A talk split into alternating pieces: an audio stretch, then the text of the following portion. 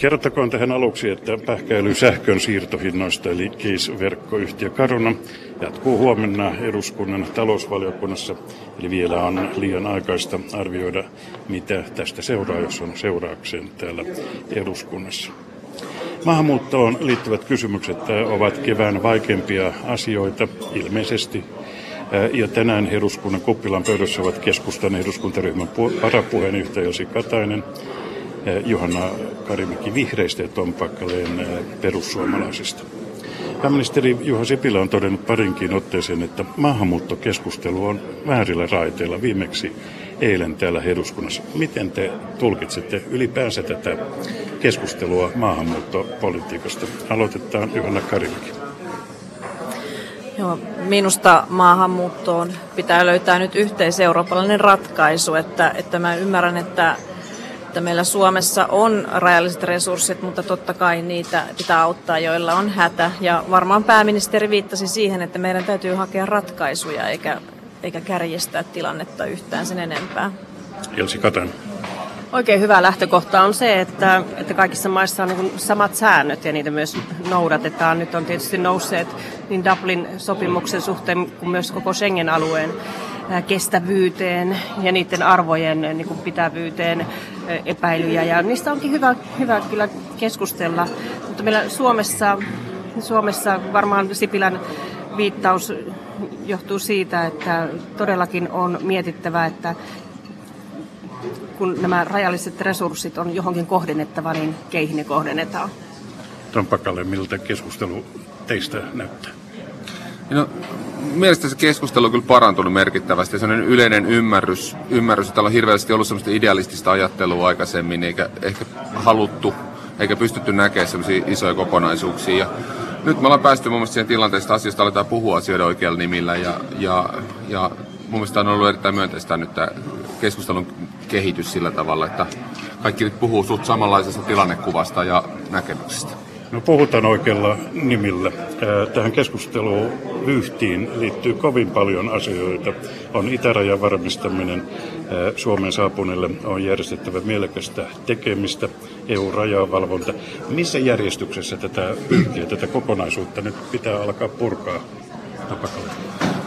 No ihan ensimmäisenä nyt pitäisi alkaa purkaa, että tämä sama, jos laiva on ajanut karille ja se vuotaa, niin pitää ensiksi tilkitä se vuoto sieltä ennen kuin se laiva uppoo. Niin, niin samalla tavalla näitä vetovoimatekijöihin, siis semmoisilla, että nämä, ketkä on oikeasti näitä, kello on mahdollisuus oikeasti turvapaikan hakuun, niin näitä meitä siitä on tietysti kansainväliset velvoitteet ja meidän pitää huolehtia niistä. Mutta suurin osahan tästä virrasta on tämmöistä siirtolaisuutta. Niin, niin näihin vetovoimatekijöihin meidän pitää puuttua. Eli, eli se, et mun ratkaisu tähän ainakin, jos itse saisin päättää, niin olisi jonkinnäköinen pakolaisleiri. Eli tämmöistä YK-pakolaissopimukset täyttävä pakolaisleiri, mikä sen aikaan on täällä näin, kun ne odottaa pääsyä, että se tilanne rauhoittuu kotimaassa. Näitä määriä me ei pystytä missään tapauksessa integroimaan meidän yhteiskuntaan koska tämä kriisi ei todellakaan rajoitu niin me, meidän maahan, vaikka meistä niin itsestä monesti, monesti tuntuukin, niin tietysti olisi kiinnitettävä huomiota myös siihen lähtömaahan ja sen tilanteeseen. Ja mahdollis, mahdollisuuksien mukaan niin kuin antaa apua sinne. Mutta täytyy myös muistaa se, että Suomi on aika hyvin selviytynyt tästä äkkinäisestä kriisistä kuitenkin. Ja muut maat on niin kuin käyneet jopa katsomassa mallia siitä, miten me ollaan, me ollaan toimittu. Koko, ajan, koko ajan ollaan myöskin niin kiristetty esimerkiksi näitä kriteereitä, ketä otetaan ja ketä ei ja miten, miten palautetaan. Ja minusta me ollaan oltu siinä ihan oikealla tiellä. Tom tuossa puhui myöskin viisaita sanoja ja mä kans, niin korostaisin sitä, että, että mm, annetaan apua niille, jotka todella tarvitsevat. Ja meillä on täysi oikeus niin palauttaa ne, jotka ovat tulleet vain paremman elämän toivossa. Joona Karimi. Niin, yksi keskeinen asia, mikä nyt pitää hoitaa kuntoon, on se, että kun itärajalta Venäjän puolelta tulee tulijoita, jotka voisivat aivan hyvin hakea turvapaikkaa Venäjällä, ovat itse asiassa olleet siellä jopa useampia vuosia, saattaneet olla siellä työnkin teossa. Eli pointti on se, että Venäjä on kolmannen maiden kansalaisille turvallinen maa ja rikaskin maa, he voivat myös itse ottaa turvapaikanhakijoita ja hoitaa sitä, että tämä asia pitää saada kuntoon. Ja, ja mun mielestä tämä on EUn laajuinen asia, koska tämä on myös EUn itäraja, Suomen ja Venäjän raja. Minkälainen kysymys tämä itärajamme EUn ja Suomen on? No se on kyllä nyt vielä meillä täysin hallitsematon ja kysymysmerkki.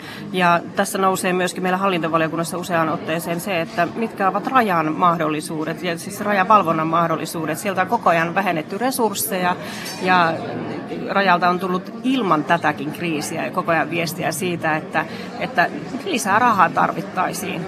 Ja nyt kun tämä akuutti tilanne on tällainen, niin se on yksi näistä äkkinäisistä asioista, mikä pitäisi pyrkiä hoitamaan paremmin.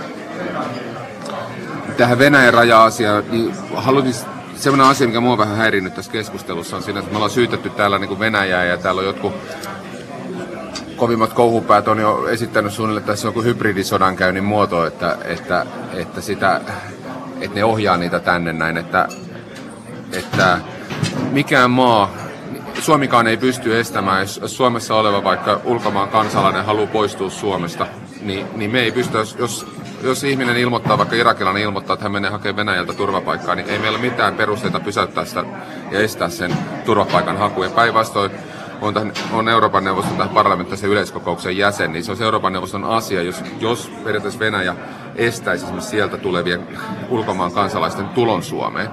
Eli meillä on tässä kaksinaismoralismi, ei se mua kyllä häiritse, en valita vaikka ne estäisikin, mutta siis niin kuin, että pitää, että Suomen rajavartiolaitos valvoo Suomen rajaa, ei Venäjän rajavartiolaitos. Eli meidän pitää tehdä ne päätökset itse Suomessa, ei syytellä muita. Mitä mieltä olette siitä, että mm, jotkut ovat äh, varsinkin sosiaalisessa mediassa äh, vaatineet, että rajat kiinni, esimerkiksi Ruotsiinkin päin jo? No sitähän me emme tietenkään voi tehdä, koska Schengen-alueella on vapaa liikkuvuus ja, ja tietysti ne ihmiset, jotka ovat hädässä, niin heillä on oikeus hakea turvapaikkaa. Joskin on tietysti niin, että Dublinin sopimuksen mukaan heidän tulisi hakea sitä ensimmäisestä turvallisesta maasta, mutta kaikki tietävät, että koska tilanne on nyt niin kaoottinen ja hallitsematonkin, että Dublin sopimus ei siis niin kuin käytännössä toimikaan. Että jo se, että Merkel otti maahan useita turvapaikanhakijoita, niin on tavallaan Dublinin sopimuksen vastasta, mutta mä silti toivon, että Merkel jaksaa ja pitää yllä tätä humaania linjaa, koska hän on se Euroopan toivo, että me saamme sellaisen yhteisen eurooppalaisen ratkaisun, jossa solidaarisesti voidaan katsoa tätä tilannetta niin, että kaikki maat osallistuvat tasapuolisesti ja voidaan auttaa hädänalaisia ja tietysti Syyrian konfliktin ratkaisun hakeminen ja rauhantyy siellä on toinen tosi tärkeä asia. Uskotteko, että EUn rajavalvonta se eh,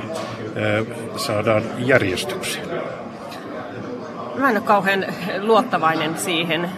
Siihen ainakin menee niin kuin aikaa, aikaa pitkään. Meillä on tota, hyvin erilaisissa asemissa olevia eurooppalaisia maita, jotka ajattelee näistä asioista erilaisia, erila- erilaisilla taustoilla olevia maita. Ja tuota, mä en usko, että tähän saadaan niin kuin, hyvin lyhyellä aikavälillä minkäänlaista yleiseurooppalaista ratkaisua. Mutta pitäisin tärkeänä sitä, että edes Pohjoismaat tekisivät keskenään jonkinlaista yhteistyötä tämän suhteen ja että meillä olisi yhteneväiset. Mitä Pohjoismaiden pitää tehdä? Minusta me ollaan aika hyvällä tiellä. No joo, tämän Pohjoismaiden osalta tämä on kieltämättä huvittava tämä keskustelu. Monet näistä ihmistä, jotka sanoo, että rajat kiinni keskustelua, siis sinänsä että rajavartiokeskustelua sinne rajalle, niin, niin et, et pitää nämä, jos me mennään, jos me valvotaan sitä rajaa ja, ja rekisteröidään kaikki turvapaikanhakijat, niin, niin tosiaan tämä Dublinin sopimus, mikä nyt on kiikun kaakun, onko se enää tosiasiallisesti voimassa, mutta, mutta tota, palauttaa se silloin aina Suomeen. Kaikki turvapaikanhakijat, vaikka ne menisivät täältä Saksaan, niin, niin ne palautettaisiin tänne Suomeen. Eli se, ei se välttämättä ajanut niistä tarkoitusta, mitä he niin sano. Mutta, mutta sanotaan, että kansainväliset sopimukset, tässä on niin paljon sopimuksia, mihin me ollaan sitouduttu, mitkä ei, suuri osa ei ole järkeviä, mutta näitä nyt sitten punnitaan ja arvioidaan, mitkä on tosiaalisesti voimassa. Esimerkiksi Dublinin osalta on jo, että sitä ei pidetä, pidetä että se on tosiaalisesti voimassa. Sama on Schengen, että se on hyvin kintaalla, että kuinka kauan Schengen, että jos se tosiaan sitten enää toimi, niin, niin se voidaan juridisesti katsoa, että se on pätemätön se sopimus. Mutta nämä on tietysti juridisia kysymyksiä. Tähän äh, kysymysnippuun maahanmuuttoon liittyy tietysti tämä kiintiöpakolaisten määrä. Onko meillä Suomessa varaa ottaa lisää kiintiöpakolaisia nykyisten määrien lisäksi? Kiintiöpakolaisten lisääminen on turvallinen ja kestävä reitti turvapaikanhakijoiden päästä maahan. Eli ne ihmiset, jotka ovat pakolaisleirillä, niin he ovat monesti kaikkein heikommassa asemassa. Siellä on pieniä lapsia, vanhuksia, vammaisia, sellaisia ihmisiä, jotka eivät pysty omin, omin avuin lähtemään pitkälle pakomatkalle. Ja tottahan EU-seen tarvitaan myös turvallisia laillisia reittejä tulla työhön ja sitten toinen asia on tämä kiintiöpakolaiset. Kiintiöpakolaisissa on myös niin kuin Johanna sanoi, se turvallinen tausta, että suomalaiset itse voivat vaikuttaa siihen, ketä tänne otetaan ja se hyödyttää myöskin, myöskin tänne tulevia, koska heitä niin kuin läpi käytäessä voidaan myös vaikuttaa siihen, että tuota, ketkä sopeutuisivat tänne kaikista parhaiten. Entä tuo määräkysymys, tuplasti nykyiseen verrattuna? Anteeksi? Entä tuo määrä?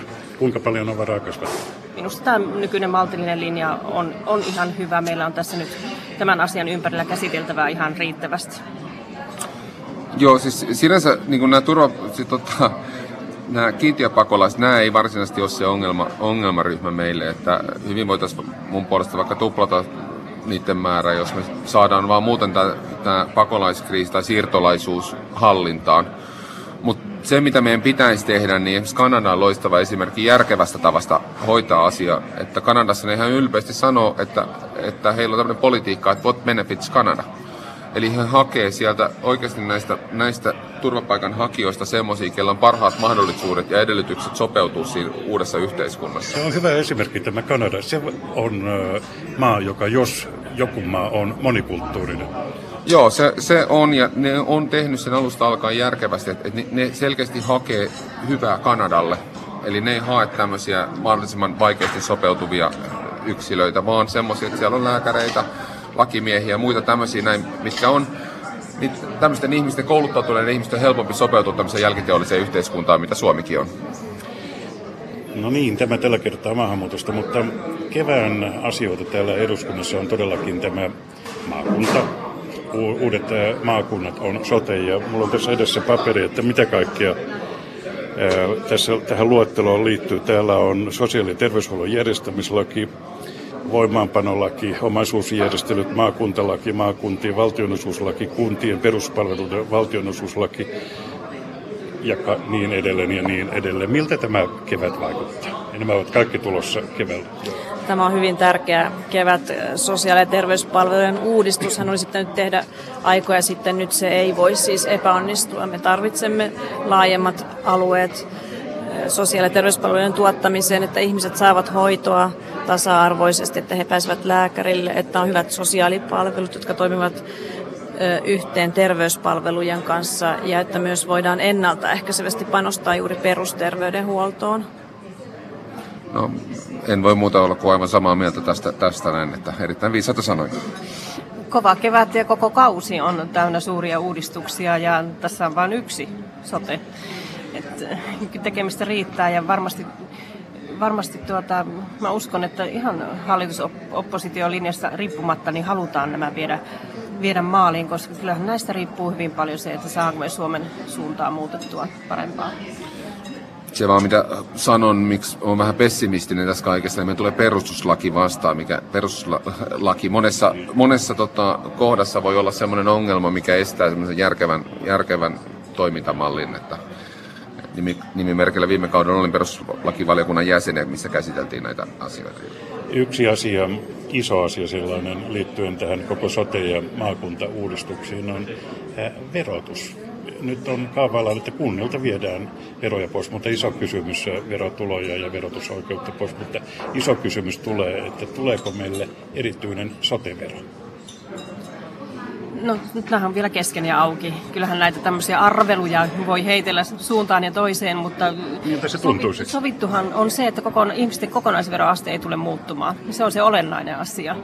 Et mikä taho sitten voi verottaa, niin se on sitten toinen asia. Ja jos ja kun me halutaan, että maakunnat on itsenäisempiä ja niillä on niillä on tämmöinen itsehallintaoikeus, niin ilman muuta siihen tähän rahoituksen kokonaiskuvioon kuuluu se, että sillä olisi myöskin sitten verotusoikeus, mutta se ei tarkoita sitä, että se verottaa muiden päälle, vaan että sitten kunnilta tosiaan sen verran, kun sote lähtee pois, niin sitä verotusoikeutta vähennetään. Ja sehän on ihan järkeen käyvä asia. No näin juuri, että, että mikä se lopullinen malli on, niin, niin sitä ei tässä vielä kukaan tiedä eikä sitä ole päätetty, mutta, mutta se, että kunnallisen itsehallinto, että sitten sinne jää tämmöisiä, mitkä on selkeästi kunnallisen tason päivähoitoa, kirjastotoimi, liikuntapaikat, niin kuin monet tämmöiset asiat, ne jää sitten sinne, mutta, mutta, mutta, se pitää huolehtia, että kaikilla Suomen kansalaisilla on mahdollisuus laadukkaaseen terveydenhuoltoon. Mutta siitä tullaankin kysymykseen, montako kuntaa meillä Suomessa sitten jatkossa tarvitaan. Tämä on todellakin, tähän liittyy kaikki kaikki. Niin tavallaan nythän sote-uudistusajatus poisti sen tarpeen, että, että tarvitsisi kuntia yhdistää, mutta totta kai kunnat omista lähtökohdistaan sitten katsovat, että miten hyvin he pystyvät tuottamaan päivähoitoa ja vanhusten palveluja ja sellaisia tukipalveluita tarvitaan ihmisten terveyden ja hyvinvoinnin ylläpitämiseen, kirjastoja, minusta on huojentavaa se, että nimenomaan keskustelu tästä turha-aikaisesta kuntien pakkoliittämisestä tai ylipäätään kuntaliitoksista niin kun väistyy ö, tärkeämpiin, kuten esimerkiksi kuntien elinvoimakysymyksiin. Nyt ei kunnan koolla ole niin väliä, pienempikin kelpaa ja kunnat kelpaavat. Ja nyt kiinnitetään huomiota siihen, että kuntien elinvoima on se, mihin esimerkiksi kuntapäättäjät nyt voi enemmän suunnata resurssejaan ja, ja muutenkin rahoitus ja muu kuntien elinvoima ja myöskin, myöskin tota, terveyden edistämisen asia on enemmänkin nyt sitten kuntien asia kuin se sote. Soteton, soteton kunta on erittäin kelvollinen kunta. Otetaan tähän loppuun kierros vielä ihan soten ulkopuolelta. Joana Karimäki, te tulitte juuri eilen Englannista ja siellä kovasti on puhuttu tästä Brexitistä eli Britannian mahdollisesta euroerosta. Miten te arvioitte sitä tilannetta tällä hetkellä? Tilanne on todella jännittävä, koska noin kolmannes ihmisistä ei ole päättäneet kantaansa ja kolmannes kannattaa ja kolmannes vastustaa. Tällainen näppituntuma tuli, mutta se, että Britannia pysyisi EU:ssa on Britannian ja koko EUn kannalta turvallisempi vaihtoehto. Ja Suomelle on totta kai hyvä se, että pohjoinen ulottuvuus säilyisi EU-ssa vahvempana. Britannia on monissa asioissa samanmielinen kuin Suomi. Ja myös se, että meidän maksuosuutemmekin voisi kasvaa, jos Britannia lähtisi pois nyt tässä vaiheessa. Tompakalle, miltä vaikuttaa tuo Britannian tie? Tämä on, tämä on todella vaikea ja pelottava kysymys, että, että sillä on vaikutuksia koko EUn rakenteeseen, mutta siis sinänsä EU on pakko uudistua. Että se on, se on semmoinen hirviö kyllä, että, että muutosta on tultava, mutta mitä tämä vaikuttaa, niin en osaa sanoa. Britannia on ollut vahva liittolainen Suomelle, siis olisi tärkeää olla jollain tavalla samassa leirissä. Mutta miltä, tuo peli, miltä pelin tilanne näyttää? No kuten tässä Kari sanoi, niin, niin, niin tota, se on todella ihan mahdoton arvioida kyllä, mitä tulee tapahtumaan. Jelsi Katainen huolestuttava tilanne kyllä on ja toivoisin, että Britannia päätyy siihen ratkaisuun, että ne jäävät EUn jäsenmaaksi. Mitä vaikutuksia tällä Britannian päätöksellä tulee olemaan? No jos he päättäisivät erota, niin, niin kuin Johanna tuossa sanoi, niin esimerkiksi Suomen maksuosuuksiin se tietysti vaikuttaisi. Ja sitten varmaan sellaiseen yleiseen ilmapiiriin, että jos noin merkittävä maa lähtee, niin se aiheuttaa liikehdintää kyllä varmasti laajemminkin.